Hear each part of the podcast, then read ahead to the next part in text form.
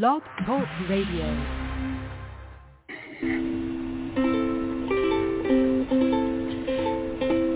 Hi everyone, this is Camille from sunny California, and you're listening to the Coffee Chat with Camille show, which is a podcast series that interviews various guests about real life topics for people who love to learn.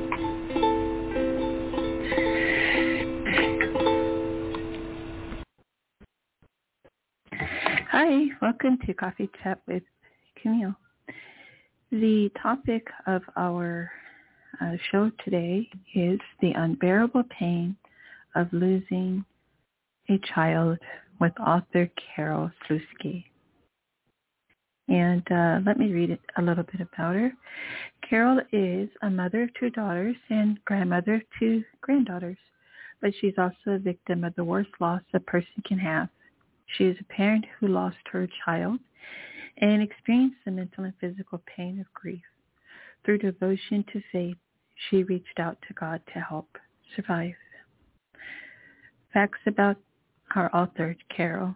She currently resides in Florida with her husband, Dr. Dennis Sluski. I hope I'm not uh, messing up the last name, but I'll ask her.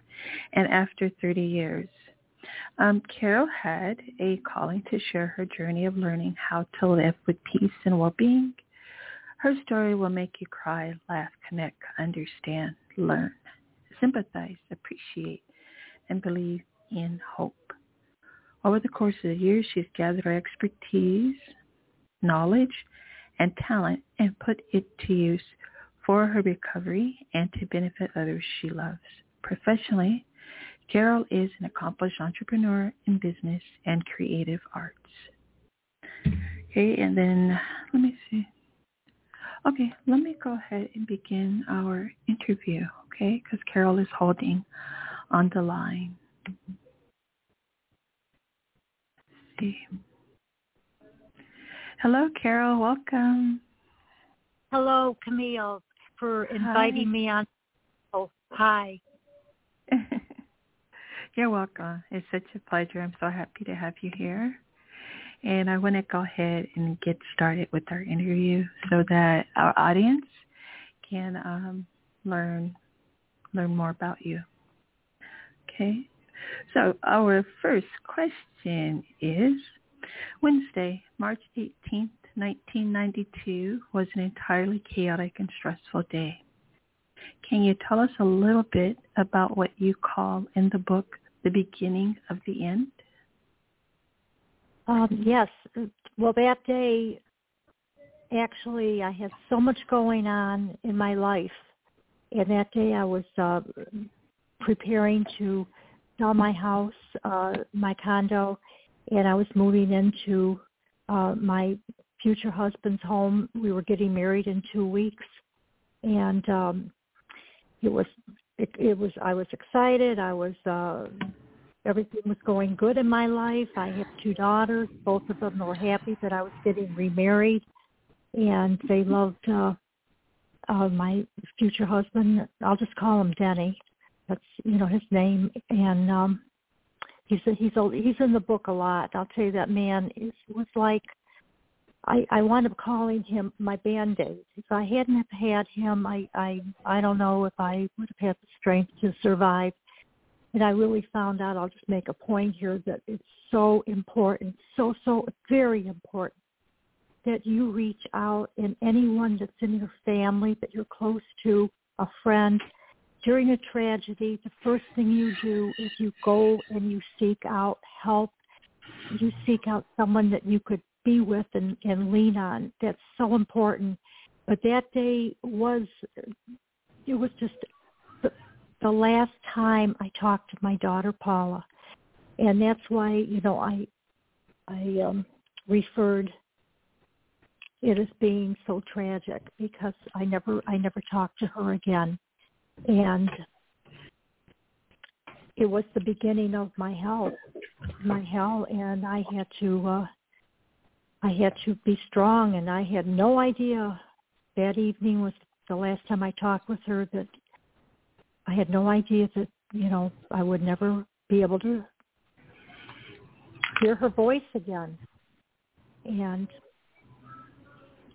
so that's uh that was the beginning of my change beginning of my new life for me. Okay. And then how did you feel when you got the call from the hospital and the doctor said Paula had been admitted to the ER early in the morning at 2 a.m.? Yeah, that was, uh, well, I got the telephone call at about, I, I think it was like around uh, 8 o'clock, 7 or 8 o'clock in the morning. And uh, the first thing, I this this man on the telephone, he was very cool, very nonchalant. It was like it was almost like a, a robot. Just asked to speak with Carole. Um, I wasn't Sluski yet, so I, I wasn't married yet. So he with my uh, my my name, and I said, "This is she," and and he just went right into it, right into what happened. He said, your daughter's been admitted to the emergency room and um, she's had a pulmonary embolism, which is a blood clot that went to the mm-hmm. lungs and got, and that she was in ICU and was in critical condition. And she he advised, you know, asked me if if I could get there to the hospital and I said I was I was a robot. When he talked to me I heard what he said, but it was like I was living a dream. It was it was just like I listened to his voice and it was like what he was saying was registering but it was like beyond belief just beyond belief and he made it very quick. He gave me a few details. He, I remember he did say to me that um, she went into uh, a coma, and now we have her on equipment, and she is um, uh, not. She's on the critical list, and if she survives, this is what he told me on the telephone. If she survives, she has first of all only five percent chance that she will make it through this and if she survives, she will have 95% chance that she will be very, very, um, what's what's the word that I want to use? The, um, well, she she will not be, you know, she'll have brain damage, a lot of brain damage. So I I just listened, just listened. So he hung up mm-hmm. the phone on me, and um, to make a long story short, you know, I I got to the hospital and I had um my future husband Denny take me. And I go in you know, I really kind of like uh go with a step through when I write the book, I wanted my audience to understand a little bit more of the detail about how I felt and how I even felt about getting to the hospital. Can you believe that at the beginning I didn't want anybody to drive me? I was going to get into the car myself and drive. That is how yeah. numb I was to think that with that on my plate that I would drive, you know, for about maybe 20 miles to get to a hospital by myself. Well, anyway, we wound up that my husband, my Sonny did take me, and um, when we got to the hospital, I went to the ICU. I found that the the um, the lady that was sitting at the desk in the ICU was very cool, very professional, and she asked me to have a seat. I told her who I was. She asked me to have a seat. I remember that the waiting room was filled with a lot of people and I, I remember saying to her, no, I won't sit down. I want to see my daughter. I want to see my daughter now. And she just said again, please have a seat. And I got louder. I want to see my daughter now. She quickly picked up the phone and before you knew it, I had someone come out to the waiting room and escorted me and Denny into the ICU room where my daughter was. When I got in there, she was in a bed. She was filled with equipment, loaded with equipment, just like you would see on TV. in a in a the mm-hmm. emergency room program, just qu- equipment all over, and there she was. I walked up to her, and her eyes were half open.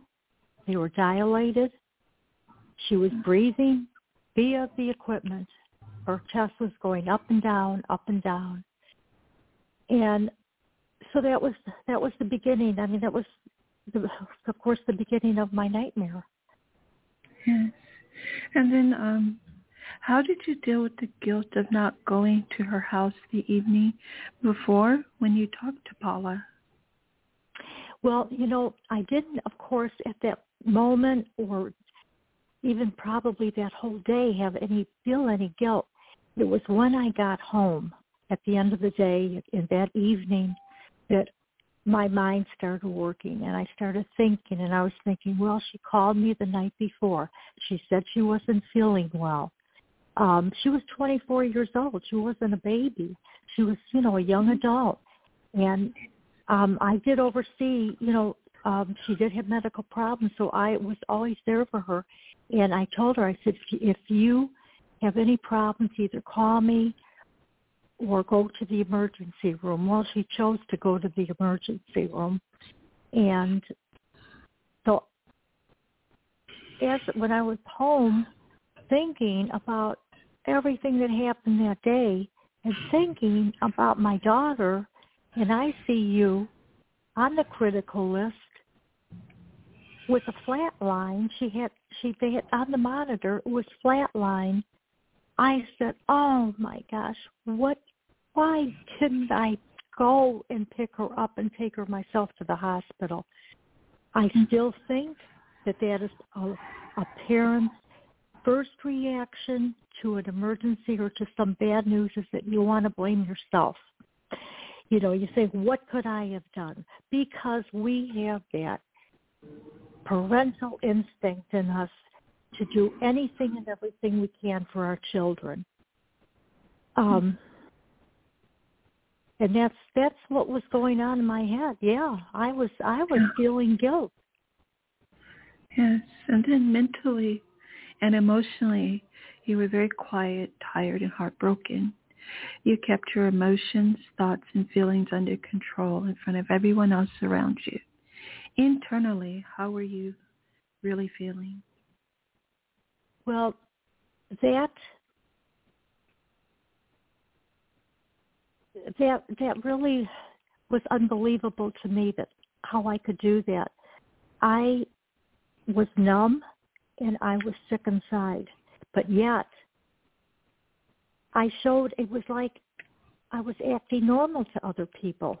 You know, it was like I was holding everything inside of me until I got alone, mm-hmm. and, and that's when I broke down and cried. It, yeah. it I call it I call it a shock. It was a shock that I was in and I never ever experienced anything like that.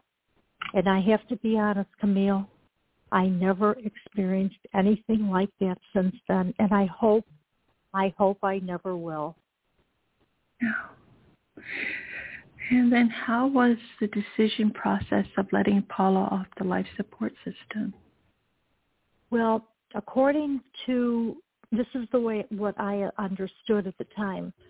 Um, once they put you on life support, according to the state of Illinois, what was told to me is that you have 48 hours. They have to have her on the, the uh, patient on for 48 hours. So I had to sit there with her at the at the in the ICU um, for 40 I, for 48 hours. I had to witness witness this condition and I'll tell you, and I'll tell your viewers, that I did not feel her soul.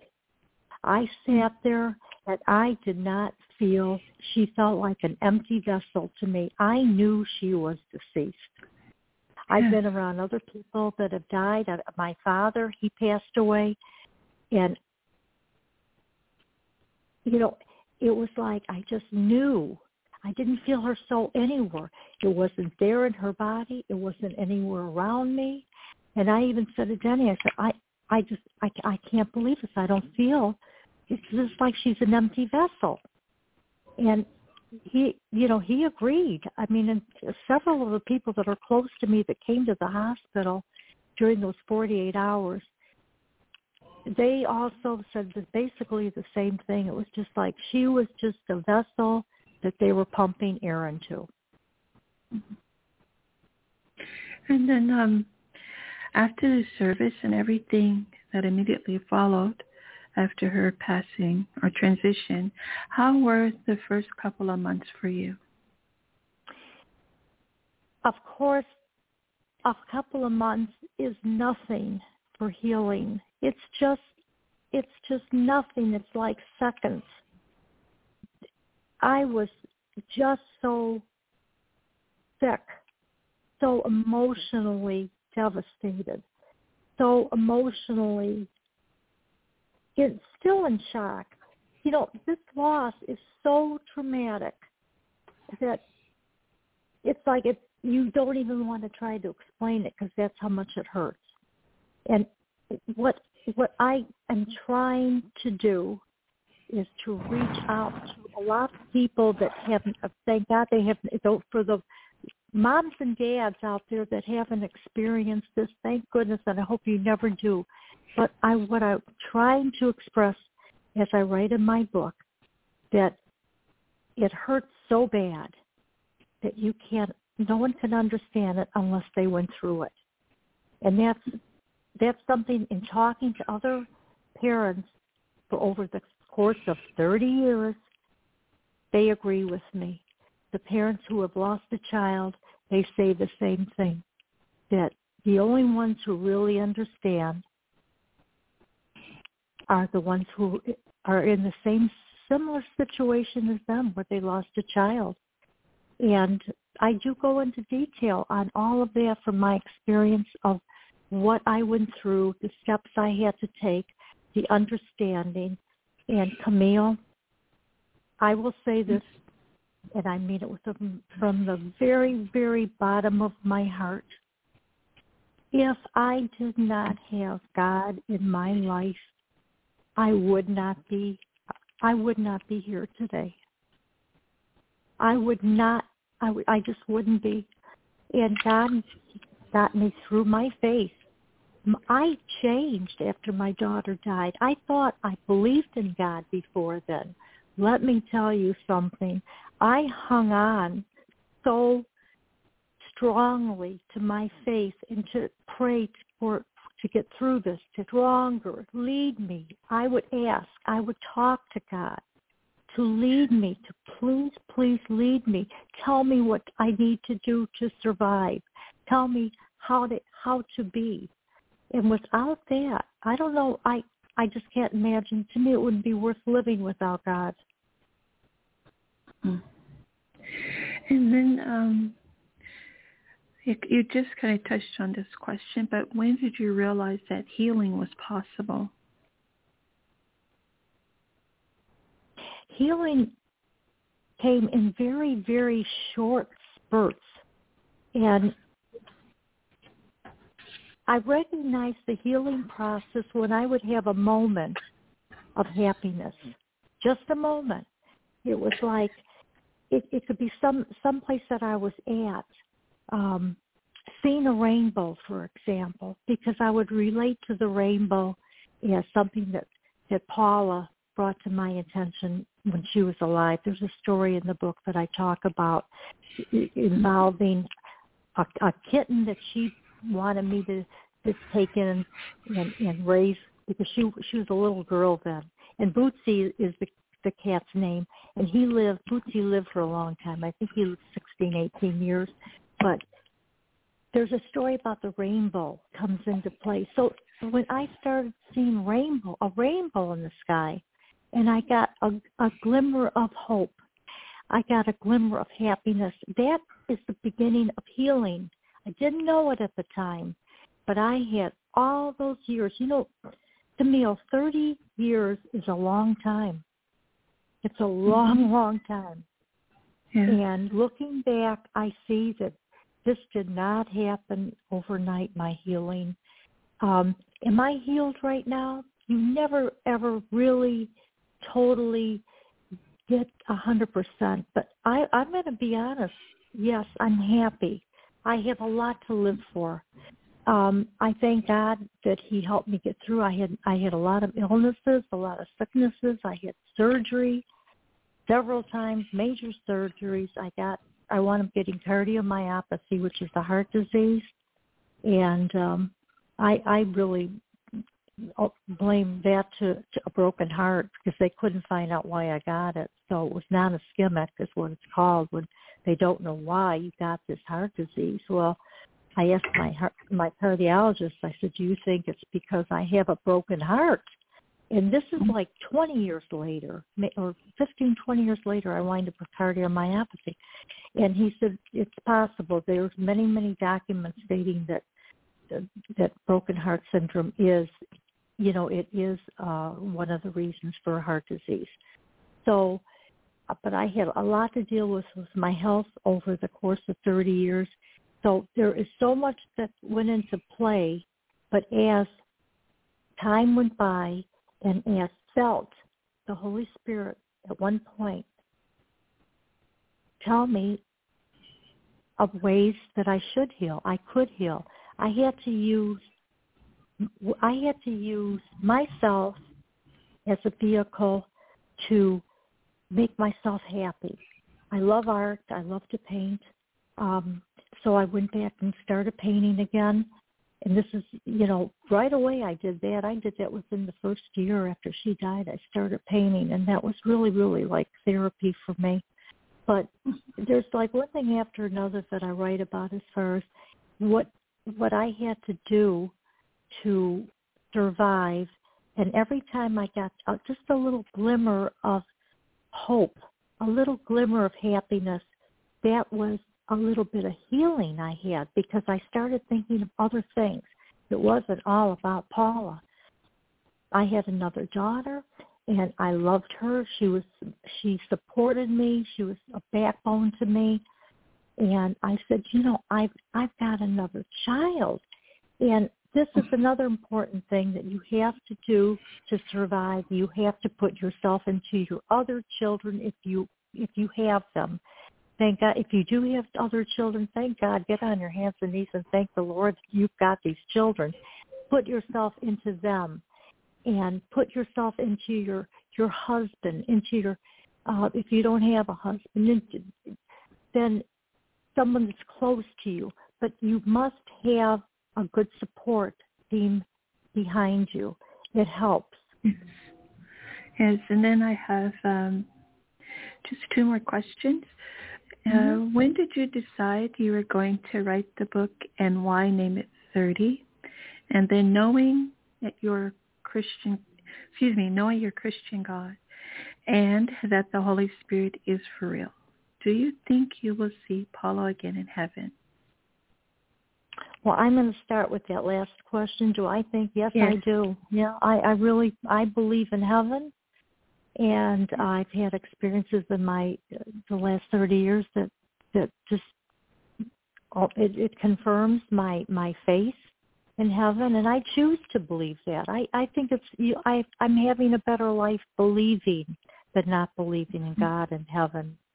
And and my mentor, I have a mentor through all of this, and and uh, that's the Blessed Virgin Mary. And I think uh, she's played a big role in my healing process because I've been able to pray to her to to please go to her son and ask him to help me. And it's through the Holy Rosary. I pray. I right now I've, I've been praying the Holy Rosary every day. It's become a habit to me, and I I choose not to miss it because I know that when I pray, um, the Holy Rosary, if something goes wrong the next day, I could say, well, wait a minute, I said my rosary, so things will work out for me. And a lot of a lot of the healing is, is based on your habits, what you do. If you choose some good things to do, um, get rest on your soul, and and you will get stronger. Camille, mm-hmm. what was the first question? I I oh, think I went okay. off the topic here. okay. I think I went off the topic. no, no, you were right on topic. It's okay. And yeah. then when did you decide you were going to write the book and why name okay. it 30? All right. When Well, I, first of all, I never thought I'd ever write a book, and I still can't believe I wrote a book, and and I don't think I'll ever write another book. But yes. saying saying that, um, I would probably maybe ten years ago. Ten years ago, I thought, you know, someday I'm going to write a book about about Paula, but I mm-hmm. wound up not writing about Paula. I, I wound up writing about my survival because as every year went by, I found that to be more and more important to other people, and um, it's it's that the stepping stones that I had to go through to survive this. If I could pass mm-hmm. that on, and somebody will will listen to me, and I could save their life or make them happy, I'm I'm going to say, thank goodness I, I, I was able to write this book. So that's, um, then I moved to, to Florida a year and a half ago and we have a lanai out here because it is Florida. I sat there one day and I said, you know what? I'm retired. I'm I'm 78 years old. I just had a birthday, December 29th. So I was mm-hmm. sitting out in my in my lanai, and say, geez, this is so beautiful out here. I'm going to write a book. I so I put my paintbrush down. I was still painting. I thought I'm going to quit painting. I took a sabbatical. I've been writing this book for 16 months, and I can't begin to tell you that every every day that I wrote, my mind would open up more and more, and I would get up the next day and, and go to the my little office and I would read what I wrote, and I would say, "Oh, is that beautiful?" It almost makes me want to cry now because I say, "How did I come up with that? Mm-hmm. How did I think of that?" Yeah. And it's so yeah. beautiful. I even started writing some poetry in there in between my paragraphs. And I just I don't know, it just was one moment after another that was beautiful. And I do believe that writing my book for me was part of my healing. It's almost like I'm not going to say the grand finale of my healing because I'll be healing till the day I die. And yeah. um, but I think it's made me again a stronger person. Yeah. Carole, I want to thank you so much for being my guest and I am um, deeply sorry for your loss. I, I thought your interview is very important, and um, so many of us experience loss, including my own mother, who, um, well, my sister passed, and so um, about two days from now, actually. And so I thought um, that, and for all people who have experienced a loved one and yes, mm-hmm. in particular a child that has transitioned. Uh, I feel that your uh, story, your book, and your message is one of healing, and um, I just, I just, uh, I have no real, like a whole lot to say, um, except again, thank you so very much um, for your hopeful message, and um, I'm going to say I have to say goodbye for now, Carole. Also, lastly, I do something. You. Thank you so much. And also, oh, um, you. Uh, your art is beautiful. Your cover art on the book. It's beautiful. I, I bought I, it, so I'm still reading it. Oh, thank you, thank you. Yeah, and um that that's a real eagle here in Naples, Florida that I found okay. on Facebook from a photographer. Yes. So I got his permission to paint it, and uh, that's that's the eagle that swoops down and picks up Paula soul up. Yeah, I got a poem in there that goes with it. Yes, I know. I read it, and then I I looked at the cover and I said, "My God, she captured this uh this um imagery perfectly as an mm-hmm. image." Because I'm an artist. I'm an artist also. Oh, you are too. Yeah. It's uh, yeah. Yes, yes. And so um, again, thank you so very much, Carole. You're welcome. And um, thank you. And I okay, bye for now. God bless you. Bye bye. God bless you bye. too. Bye bye. Thank you. Bye. Bye everyone. Thank you. Oh, uh, the name of Carole Sluski's book. Um, did I put it? I hope I put it in here. Let's see, 30. I think it's called 30. And what I'll do is I will uh, put the link. It looks like I didn't put in the description, okay, for the listeners. Thank you so much for listening to the show. Right? Bye for now.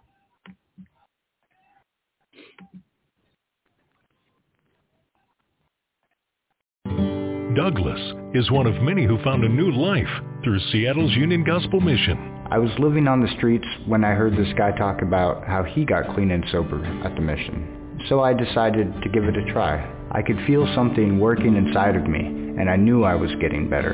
Today, my number one goal is to stay clean and sober. And grace will lead me home. To hear more, volunteer, or donate, visit ugm.org. It's easy to lose sleep when you're worried about your health insurance plan. But when you have a family counting on you to take care of them, having the right coverage is more important than ever. That's why Anthem Blue Cross and Blue Shield is here to help. With low to no cost plans for you and your family. So you never go it alone. That's our anthem. Click to learn more.